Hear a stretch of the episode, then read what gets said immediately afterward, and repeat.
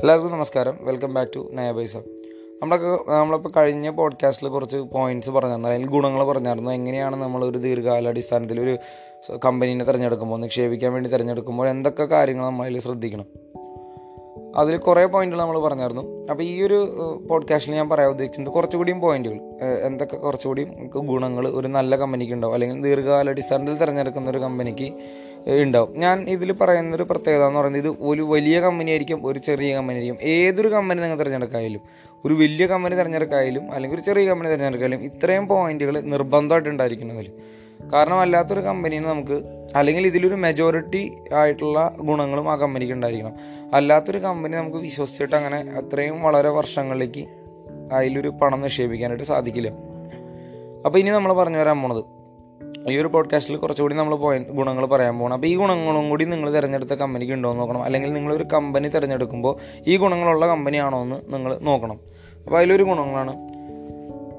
ഒരു കമ്പനി മോശം വാർത്തകൾ അതിന്റെ ഷെയർ ഹോൾഡേഴ്സിനെ അറിയിക്കുന്നുണ്ടോന്ന് നല്ല വാർത്തകളൊക്കെ ആണെങ്കിൽ പെട്ടെന്ന് കമ്പനികൾ എല്ലാ കമ്പനികളും വേഗത അറിയിക്കും ഷെയർ ഹോൾഡേഴ്സിന് പക്ഷെ ചില കമ്പനികൾ മോശം വാർത്തകൾ ഉണ്ടാക്കി കഴിഞ്ഞാൽ അത് ഷെയർ ഹോൾഡേഴ്സിനെ അറിയിക്കില്ല. ഒരു ഉദാഹരണം ഞാൻ പറയാം. ഇപ്പോൾ ഹിന്ദുസ്ഥാൻ യൂണിലിവറിന്റെ ഒരു സോപ്പുകളെ പറ്റിയിട്ട് മോശമായിട്ടൊരു ആഡ് ചെയ്തിരുന്നു. സെബാമെഡ് എന്ന് പറഞ്ഞൊരു കമ്പനി അവർ പറഞ്ഞിരുന്നത് ഈ വിം എന്ന് പറയുന്ന സോപ്പിന്റെ പി എച്ചും ലെക്സ് എന്ന് പറയുന്ന സോപ്പിന്റെ പി എച്ചും സെയിം ആണ്. അപ്പോൾ മനുഷ്യന്റെ ശരീരത്തിന് നല്ലതല്ല എന്നൊക്കെ പറഞ്ഞിട്ട് ഒരു ഒരു ആഡ് ഇറക്കിയിരുന്നു. അത് ഹിന്ദുസ്ഥാനി ഉള്ളിവറിനെ നേരിട്ട് ഡയറക്റ്റായിട്ട് ബാധിക്കുന്ന ഒരു പരസ്യമായിട്ടാണ് ഈ സബാമഡ് എന്ന് പറയുന്ന ഒരു കമ്പനി ഇറക്കിയത്. ഒരു ആഡ് ഇറക്കിയത്. അപ്പോൾ അതിനെപ്പറ്റി നമ്മൾ അപ്പോൾ ഹിന്ദുസ്ഥാനി ഉള്ളിവർ എന്ത് ചെയ്തു? എല്ലാ ഷെയർ ഹോൾഡേഴ്സിനും പറ്റി ഈ കാര്യം അറിയിച്ചു. ഇങ്ങനെ നമുക്കെതിരെ ഒരു അലിഗേഷൻ വരുന്നുണ്ട്. അപ്പോൾ അതിനെതിരെയുള്ള ആക്ഷൻസ് നമ്മൾ എടുക്കുന്നുണ്ട്. അപ്പോൾ അതിനെ പറ്റിയിട്ടുള്ള ഒരു ഒരു പഠനം നടത്തുകയുണ്ടായി. അതായത് ഈ പി എച്ച് മാത്രമാണോ ഈ ഒരു സോപ്പ് നമ്മുടെ ശരീരത്തിൽ ബാധിക്കണേ എന്നുള്ളത്. അപ്പോൾ അതിന്റെ പഠനത്തിനെ പറ്റിയിട്ടുള്ള കാര്യങ്ങൾ എല്ലാവർക്കും എല്ലാ ഷെയർ ഹോൾഡേഴ്സിനും ഒരു മെയിൽ ചെയ്യണ്ടായി. അതായത് ഒരു മോശം കാര്യം വന്നപ്പോഴും ആ കമ്പനി എല്ലാവരും ആ കാര്യങ്ങൾ അറിയിച്ചു എന്നുള്ളതാണ് സത്യം. അപ്പോൾ ഞാൻ പറയുന്നത് ഒരു നല്ല കാര്യങ്ങൾ മാത്രം അറിയിക്കുന്ന കമ്പനിയിൽ പോയിട്ട് ചാടാതിരിക്കുക. കാരണം അവർ മോശം കാര്യങ്ങളുണ്ടെങ്കിൽ അത് മറച്ചു വയ്ക്കും പിന്നീട് അതൊരു സ്കാം ആയിട്ട് കഴിയുമ്പോൾ മാത്രമാണ് നമ്മളത് അറിയുകയും ചെയ്യുള്ളൂ. അതുകൊണ്ട് നല്ല കാര്യങ്ങൾ മാത്രമല്ല മോശം കാര്യങ്ങളും അറിയിക്കുന്ന ഒരു കമ്പനി ആയിരിക്കണം നമ്മൾ തിരഞ്ഞെടുക്കുന്ന കമ്പനി പിന്നെ ഒരു പ്രധാനപ്പെട്ട ഒരു കാര്യം. ഇത് വളരെ പ്രധാനപ്പെട്ടതാണ്. ഒരു ഒരു കമ്പനി എങ്ങനെയാണ് അതിന്റെ പണം വിനിയോഗിക്കുന്നത് എന്നുള്ളത് അസറ്റ് അലൊക്കേഷൻ അല്ലെങ്കിൽ ക്യാപിറ്റൽ അലൊക്കേഷൻ എങ്ങനെയാണെന്നുള്ളത് നമ്മൾ ചെക്ക് ചെയ്യണം. ചില കമ്പനികളുണ്ട് അനാവശ്യമായിട്ടുള്ള ദൂർത്തുകളാണ്. അതായത് ഒരു ആവശ്യം ഉണ്ടാവില്ല ചിലപ്പോൾ പരസ്യം ചെയ്യേണ്ടത് അല്ലെങ്കിൽ അഡ്വർടൈസ്മെന്റ് കൊടുക്കേണ്ടത്. എന്നാലും പോയിട്ട് കുറേ അഡ്വർടൈസ്മെന്റ് കൊടുത്തിട്ട് പണം കാട്ടിക്കളയും. പിന്നെ വേറെ ചില കമ്പനികളുണ്ട്. അനാവശ്യമായിട്ട് കുറേ സാലറി കൊടുക്കും. ഒരാവശ്യം ഉണ്ടാവില്ല. അതായത് എബോ ആവശ്യത്തിന് കൂടുതൽ ഓൾറെഡി സാലറി കൊടുക്കുന്നുണ്ടാവും. പിന്നെയും അതിനും മേലെ സാലറി കൊടുത്തിട്ട് എക്സിക്യൂട്ടീവ്സിന് എന്താ പറയുക അനാവശ്യമായിട്ട് പൈസ എക്സിക്യൂട്ടീവ്സിന്റെ സാലറിയിൽ കളയും. അങ്ങനത്തെ കുറേ കമ്പനികളുണ്ടാവും. പിന്നെ ചില കമ്പനികളുണ്ടാവും. വെറുതെ കുറേ എമൗണ്ട് റിസർവ് ചെയ്ത് വെക്കും. ആ പൈസ ഒന്നിനും ഉപയോഗമില്ലാണ്ട് ഒരുപാട് എമൗണ്ട് ഹ്യൂജ് എമൗണ്ട് റിസർവ് ചെയ്ത് വെക്കും. ഈ റിസർവ് ചെയ്യുമ്പോഴുള്ള പ്രശ്നം അപ്പോൾ ആളുകൾ ചോദിക്കും ഇത് റിസർവ് ചെയ്യുന്നത് നല്ലതല്ലേ? അല്ല.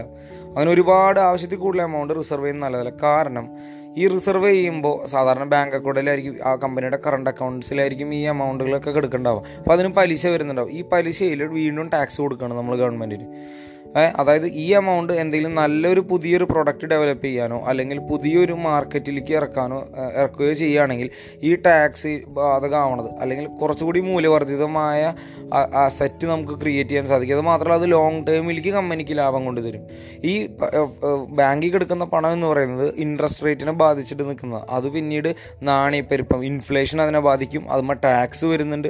ഈ എല്ലാ പ്രശ്നങ്ങളും ഈ പണത്തിന് വരുന്നുണ്ട്. നാണയപ്പെരുപ്പം എന്താണെന്നും എങ്ങനെയാണ് ടാക്സ് ഇതിനെ ബാധിക്കുന്നുള്ളത്? ഞാൻ പിന്നീടുള്ള പോഡ്കാസ്റ്റുകൾ പറയാം. പക്ഷേ ഈ രണ്ട് കാര്യങ്ങൾ ഈ ബാങ്കിൽ കിടക്കുന്ന പൈസ ബാധിക്കുന്നുണ്ട്. അതിപ്പോൾ നമ്മൾ ബാങ്കിൽ ഒരു എമൗണ്ട് ഇട്ടാലും ഇത് ബാധിക്കുന്നുണ്ട്. അപ്പോൾ അങ്ങനെ ഇരിക്കുമ്പോൾ വളരെ മൂല്യവർദ്ധിതമായിട്ടുള്ള കുറച്ച് കാര്യങ്ങൾക്ക് വേണ്ടിയിട്ട് വിപണിയിലേക്ക് ഇറക്കേണ്ട പണം ഇങ്ങനെ ഒരുപാട് അതായത് ആവശ്യത്തിൽ കൂടുതൽ റിസർവ് ചെയ്യുന്ന ഒരു കമ്പനിയിൽ നമ്മൾ പ്രിഫർ ചെയ്യേണ്ടിരിക്കുക. അങ്ങനത്തെ കമ്പനികളിൽ പരമാവധി നമ്മൾ പണം ഇടാതിരിക്കുക. പക്ഷേ നേരെ മറിച്ച് അങ്ങനെ റിസർവ് ചെയ്യുന്ന കുറച്ച് കമ്പനികളുണ്ട് ഏതായിരിക്കും കമ്പനികൾ ബാങ്കുകൾ ബാങ്കിങ് കമ്പനികൾ ഒരുപാട് എമൗണ്ട് റിസർവ് ചെയ്യും. കാരണം അതാണ് അവരുടെ ബിസിനസ് എന്ന് പറയുന്നത്. അതുപോലെ ബാങ്കിങ് കമ്പനികൾക്ക് ഒരുപാട് ഡെപ്റ്റ് കാണും. പക്ഷെ അതാണ് അവരുടെ ബിസിനസ് അതായത് അവർ എപ്പോഴും കടം കൊടുത്തിട്ട് അതായത് അവർ ഒരുപാട് ആളുകളുടെ കയ്യിൽ നിന്ന് പണം സ്വീകരിക്കുന്നുണ്ട്. ഈ പണം അവർ തിരിച്ചു കൊടുക്കേണ്ട പണമാണ്. അപ്പോൾ അതൊരു കടം പോലെയാണ് അവർ വെച്ചിട്ടുണ്ടാവുക. അത് ശരിക്കും പറഞ്ഞാൽ ഡെപ്റ്റ് പോലെയാണ് വെച്ചിട്ടുണ്ടാവുക. അപ്പോൾ അങ്ങനെ ഈ പണമായിട്ട് ഡീൽ ചെയ്യുന്ന കമ്പനികൾക്ക് ഈ റിസർവ്ഡ് എമൗണ്ട് കൂടുതലായിരിക്കും. അപ്പോൾ അത് നിങ്ങൾ കാര്യമാക്കേണ്ട ആവശ്യമില്ല. പക്ഷെ പണം ഫിനാൻഷ്യൽ അല്ലാത്ത കമ്പനികൾക്ക് ഒരുപാട് റിസർവ്ഡ് ക്യാഷ് ഇരിക്കുന്നത് ഒരിക്കലും നല്ലതല്ല. ഒരു എമർജൻസി ഫണ്ട് എന്ന പോലെയോ അല്ലെങ്കിൽ ഫ്യൂച്ചറിൽ ഒരു നല്ല ഓപ്പർച്യൂണിറ്റി വരുമ്പോൾ നമ്മളൊരു കാര്യം അക്വയർ ചെയ്യാനോ വേണ്ടിയിട്ട് പണം വെക്കുന്നത് തെറ്റായ ഒരു കാര്യമല്ല. പക്ഷെ ആവശ്യത്തിൽ കൂടുതൽ. നമ്മളുടെ കമ്പനിയുടെ മൊത്തം ക്യാപിറ്റലൈസേഷന്റെ അടുത്ത് പോലും അതിൽ നാലിലൊന്നോ മൂന്നിലൊന്നോ ഒക്കെ റിസർവ്ഡ് വെക്കുന്നത് എന്നോട് ഞാൻ യോജിക്കുന്നില്ല. അത് ഓരോരുത്തരുടെ താല്പര്യങ്ങളാണ്. പക്ഷെ അത്രയധികം വെക്കേണ്ട ആവശ്യമില്ല. നമ്മളത് പുതിയ കാര്യങ്ങൾക്ക് വേണ്ടി ഉപയോഗപ്പെടുത്താണ് കാര്യം ചെയ്യേണ്ടത്. അതുമാത്രമല്ല ആ പണം കൊണ്ട് വീണ്ടും ഷെയർ ഹോൾഡറിന് ഉപയോഗപ്രദമാക്കണം വേണ്ടത്. പിന്നീട് പ്രധാനപ്പെട്ട കാര്യമാണ് ഈ ഇപ്പോൾ സപ്പോസ് വലിയ എക്സിക്യൂട്ടീവ്സ് ഇരിക്കാമെന്നായിരിക്കും ഒരു സിഇഒ അപ്പോൾ അദ്ദേഹം ഇപ്പോൾ മാറാൻ പോവുകയാണ് അപ്പോൾ അദ്ദേഹം അദ്ദേഹത്തിന്റെ മോനെ പിടിച്ച് സിഇഒ ആക്കണം. ഒ- ഒട്ടും മെറിറ്റ് ബേസ് ഇല്ലാതെ. അങ്ങനത്തെ സാഹചര്യങ്ങൾ ഉള്ള കമ്പനിയാണ്. അല്ലെങ്കിൽ അതുപോലെ നിലനിൽക്കുന്ന കമ്പനിയാണെങ്കിൽ പരമാവധി അതിൽ നിന്ന് ഒഴിഞ്ഞു നിൽക്കുക. മനസ്സിലാവേണ്ടത് നിങ്ങൾക്ക് അതായത് ഈ മെറിറ്റ് ബേസിലല്ലാതെ ഒരാളെ കയറ്റുന്ന ഒരു കമ്പനി മകനാണെന്നതുകൊണ്ട് നമ്മൾ പറയും സിനിമകളിൽ അങ്ങനെ നമുക്ക് കാണാൻ സാധിക്കും. സിനിമാ മേഖലയിൽ അച്ഛൻ നടനായിരുന്നു അപ്പോൾ മകനെയും വീണ്ടും നടനാക്കിയിട്ട് അച്ഛൻ ഒഴിഞ്ഞു പോകുന്നൊരു സംഗതി. അപ്പോൾ അത് കമ്പനികൾ ചെയ്യുന്നത് വളരെ മോശമായ ഒരു കാര്യമാണ്. മെറിറ്റ് ഉണ്ടെങ്കിൽ അവനെ ഇരുത്താം അവൻ തെളിയിക്കണം. അവന്റെ കഴിവ് തെളിയിച്ചൊരു വ്യക്തിയായിരിക്കണം വീണ്ടും സിഇഒയോ സി എഫ് ഒക്കെ ആവേണ്ടത്. ഹയർ ഒഫീഷ്യൽസ് എപ്പോഴും ആവേണ്ടത് അല്ലെങ്കിൽ ഒരു എക്സിക്യൂട്ടീവ് ആവേണ്ടത് അല്ലെങ്കിൽ ഒരു ബോർഡ് മെമ്പർ ആവേണ്ടത്. അവൻ അതിനുള്ള ക്വാളിഫിക്കേഷൻ വേണം. ഒരു ക്വാളിഫിക്കേഷൻ ഇല്ലാതെ എന്റെ അച്ഛൻ അതായിരുന്നു എന്ന് പറഞ്ഞിട്ട് മകനെ ആ ഒരു പോസ്റ്റിലേക്ക് കൊണ്ടുവരുന്ന കമ്പനികൾ ഉണ്ടെങ്കിൽ ആ കമ്പനിയിൽ നിന്ന് തീർത്തും ഒഴിഞ്ഞു നിൽക്കണം. അങ്ങനത്തെ കമ്പനികൾ നമ്മൾ പരമാവധി ഇൻവെസ്റ്റ് ചെയ്യരുത്. കാരണം അത് അവരുടെ ഫാമിലിയുടെ ആണെന്നൊരു തോന്നൽ അവർക്ക് വന്നിട്ട് ഷെയർ ഹോൾഡേഴ്സിനെല്ലാം അല്ലെങ്കിൽ മൈനോറിറ്റി ഷെയർ ഹോൾഡേഴ്സിനൊക്കെയും എന്താ പറയുക അവരൊക്കെ നീക്കി നിർത്തിയിട്ട് ഇതൊന്നും നിങ്ങളുടെ അല്ല ഇതൊക്കെ ഞങ്ങളുടെയാണ് നിങ്ങൾക്ക് താല്പര്യമില്ലെങ്കിൽ ഈ ഷെയറൊക്കെ വിറ്റൊഴിഞ്ഞോളൂ എന്നൊരു മൈൻഡ് സെറ്റിലായിരിക്കും അവർ കാര്യങ്ങൾ നീക്കുക. അപ്പോൾ അങ്ങനെയുള്ള ഒരു മാനേജർ മാനേജ്മെന്റ് ഉള്ള അല്ലെങ്കിൽ അങ്ങനെയുള്ള ഒരു എക്സിക്യൂട്ടീവ്സ് ഉള്ള കമ്പനികളിൽ നിന്ന് പരമാവധി നമ്മൾ ഒഴിഞ്ഞേക്കുക.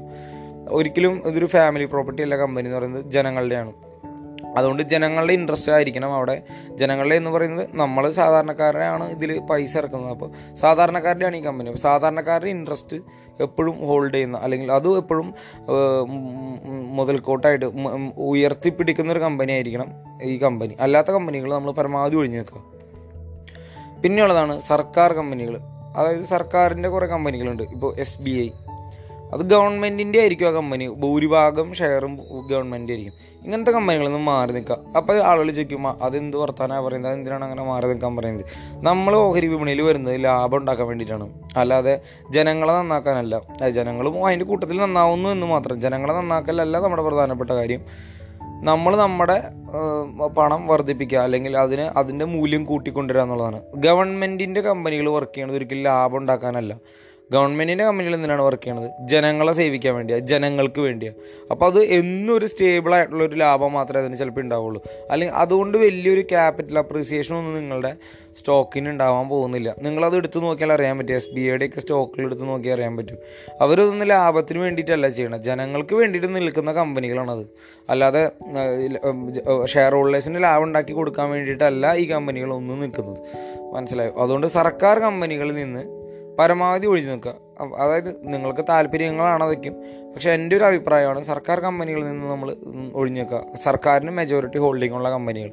കാരണം പറഞ്ഞ പോലെ അവറ്റുകളൊന്നും ആ കമ്പനികളൊന്നും ലാഭത്തിന് അടിസ്ഥാനമാക്കിയിട്ട് ലാഭത്തിന് വേണ്ടിയിട്ടല്ല വർക്ക് ചെയ്യണത് മറിച്ച് ജനസേവനത്തിന് വേണ്ടിയിട്ട്. അതുകൊണ്ട് തന്നെ അത് ലാഭം ഉണ്ടാക്കുക ഒരുപാട് എക്സ്പാൻഡ് ചെയ്യുക അതിനെ പറ്റിയിട്ടൊന്നും അവർ ചിന്തിക്കുക പോലും ഉണ്ടാവില്ല.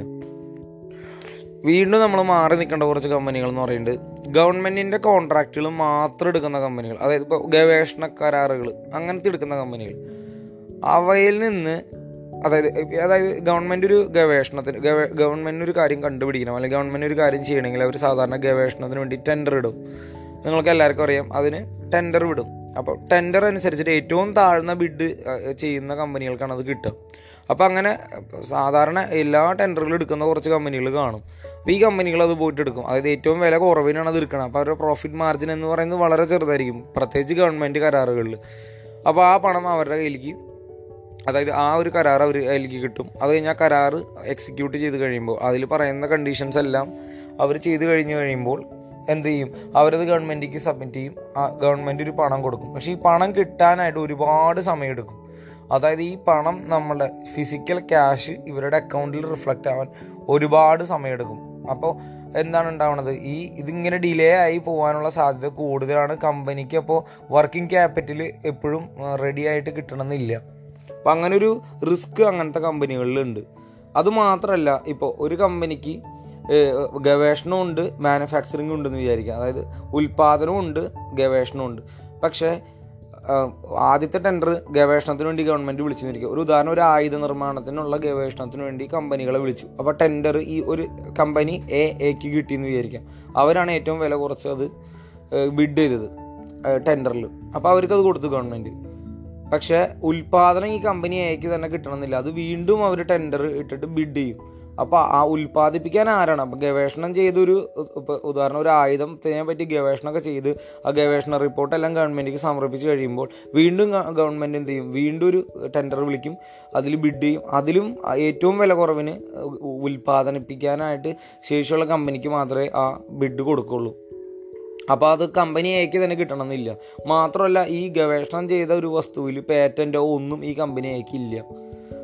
മനസ്സിലാവുണ്ടോ അപ്പോൾ അതൊരു വലിയൊരു റിസ്ക് ആണ്. അപ്പോൾ അങ്ങനത്തെ കമ്പനികളിൽ നമ്മൾ പരമാവധി ഒഴിഞ്ഞു നിൽക്കുക. ഈ ഗവൺമെന്റുമായിട്ട് ബന്ധപ്പെട്ട് റിസർച്ചുകളും കാര്യങ്ങളൊക്കെ ചെയ്യുന്ന കമ്പനികൾ നമുക്ക് കേൾക്കുമ്പോൾ ഭയങ്കര ഇത് ശരിയായിട്ടൊന്നും തോന്നില്ല പലർക്കും. പക്ഷേ നിങ്ങളത് എടുത്തു നോക്കിയാൽ മനസ്സിലാവും. ഇങ്ങനെ ഗവൺമെന്റ് കരാറുകൾ മാത്രം ചെയ്യുന്ന കമ്പനികളുടെ ഒരു ഫിനാൻഷ്യൽസ് നിങ്ങൾ എടുത്തു നോക്കിയാൽ നിങ്ങൾക്ക് ഈ കാര്യങ്ങളൊക്കെ മനസ്സിലാവും. അത് വലിയ ലാഭത്തിലൊന്നും പോകുന്ന കമ്പനികളല്ല അതായത് ഒരുപാട് ലാഭം അല്ലെങ്കിൽ ഒരുപാട് പ്രോഫിറ്റ് മാർജിൻ ഉണ്ടാക്കുന്ന കമ്പനി കീപ്പ് ചെയ്യുന്ന ഒരു കമ്പനികളായിരിക്കില്ല ഇത്തരം കമ്പനികൾ അപ്പോൾ ഇത്രയും കാര്യങ്ങൾ നിങ്ങൾ പ്രധാനമായിട്ട് നോക്കേണ്ടത്. ഇനി എന്തെല്ലാം ഫിനാൻഷ്യൽസിൽ നോക്കണം അതൊക്കെ നമുക്ക് പിന്നീടുള്ള പോഡ്കാസ്റ്റുകൾ പറയാം. അപ്പോൾ ഇത്രയും കാര്യങ്ങൾ ബേസിക്കലി ജനറലായിട്ട് ഇങ്ങനത്തെ ഇത്രയും ഗുണങ്ങൾ നിങ്ങൾ എടുക്കുന്ന കമ്പനികൾക്ക് ഉണ്ടോ എന്ന് തീർച്ചയായിട്ടും നിങ്ങൾ നോക്കണം.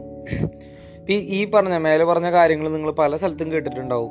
ഇപ്പോൾ എന്റെ ഞാൻ എന്റെ ഈ പോഡ്കാസ്റ്റിൽ മാത്രമല്ല പല സ്ഥലത്തും കേട്ടിട്ടുണ്ടാവും. പക്ഷേ അതാണ് ശരിയായിട്ടുള്ളൊരു രീതി എന്ന് പറയുന്നത്. അല്ലാത്ത നമുക്ക് വില നോക്കിയിട്ട് നമുക്കൊരു കാര്യം എടുക്കാം. നമ്മൾ ശ്രദ്ധിച്ചാൽ മതി. നമ്മൾ എപ്പോഴും ഒരു സാധനം വാങ്ങുമ്പോൾ പത്ത് കടയിൽ ചോദിച്ചിട്ടാണ് നമ്മളൊരു സാധനം വാങ്ങുക. അതുപോലെ തന്നെ ആയിരിക്കും നമ്മൾ ഓഹരി വിപണി. എന്ന് പറഞ്ഞ് പത്ത് എക്സ്ചേഞ്ച് പോയി നമുക്ക് ചോദിക്കാൻ പറ്റില്ല. നമ്മൾ പത്ത് പതിനഞ്ച് വിലകൾ അല്ലെങ്കിൽ ആ നമ്മൾ ആഗ്രഹിച്ച വിലയിലേക്ക് നമ്മൾ വാങ്ങാൻ ഉദ്ദേശിക്കുന്ന സാധനം വന്നില്ലെങ്കിൽ നമ്മൾ കാത്തിരിക്കും ആ വിലയിലേക്ക് വരാൻ വേണ്ടി. അതുപോലെ തന്നെയാണ് ഓഹരി വിപണിയിൽ. നമ്മൾ ആ വിലയിലേക്ക് വരാൻ വേണ്ടി തന്നെ കാത്തിരിക്കണം. കാത്തിരുന്നിട്ട് വേണം അത് വാങ്ങാനായിട്ട്.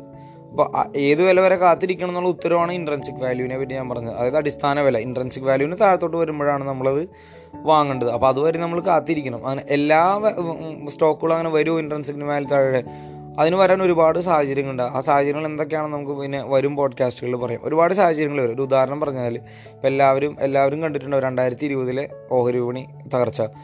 അതിൽ നമുക്ക് വാങ്ങാമായിരുന്നു. അത് പല സ്റ്റോക്കുകൾ ഇൻട്രൻസ് വാല്യൂന്റെ അടുത്ത് വരെ വന്നു. ചില സ്റ്റോക്കുകൾ ഇൻട്രൻസ് വാല്യൂവിനും താഴത്തോട്ട് പോയി.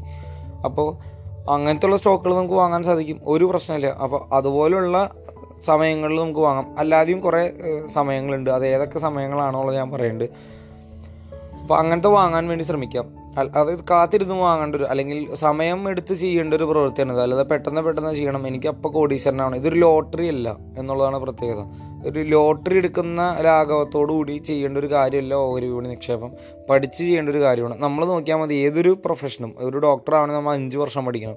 ഒരു എഞ്ചിനീയർ ആണെങ്കിലും നമ്മൾ നാല് നാലര വർഷത്തോളം പഠിക്കണം. ബിടെക് ആയാലും എം ബി ബി എസ് ഒക്കെ ആയാലും വർഷങ്ങളോളം പഠിച്ചിട്ടാണ് നമ്മൾ ഡോക്ടറും ഒരു എഞ്ചിനീയറാണ് അതുപോലെ തന്നെയാണ് ഈ ഓഹരി വിപണി എന്ന് പറയുന്നത്. ഒരറിവില്ലാതെ ഇറങ്ങേണ്ട ഒരു മേഖലയല്ല ഇത്. പക്ഷെ സാധാരണ നടക്കുന്നത് ഒരറിവില്ലാത്ത ആളുകളാണ് ഇതിൽ വന്നിട്ട് ഇറങ്ങുന്നത് എന്നുള്ളതാണ് സത്യം. എനിക്ക് നിങ്ങൾക്ക് നിങ്ങളോട് പറയാനുള്ള ഒരു പ്രധാനപ്പെട്ട കാര്യം എന്ന് പറയുന്നത് ഓഹരി വിപണിയിൽ എന്ന് മാത്രമല്ല ഓഹരി വിപണി നന്നായിട്ട് അറിയുന്ന ഒരാൾക്ക് സാധാരണ ഒരു ബിസിനസ് ചെയ്യുക എന്നുള്ളത് വളരെ എളുപ്പമുള്ളൊരു കാര്യമാണ്. അതായത് കാരണം അവനല്ല ഒരു ബിസിനസ് എങ്ങനെയാണ് വർക്ക് ചെയ്യണത് എന്നുള്ളത് എല്ലാം അവർക്ക് അറിയാം. അപ്പോൾ ഒരു ബിസിനസ് റൺ ചെയ്യുക എന്ന് പറയുന്നത് അവർക്ക് എളുപ്പമായിരിക്കും.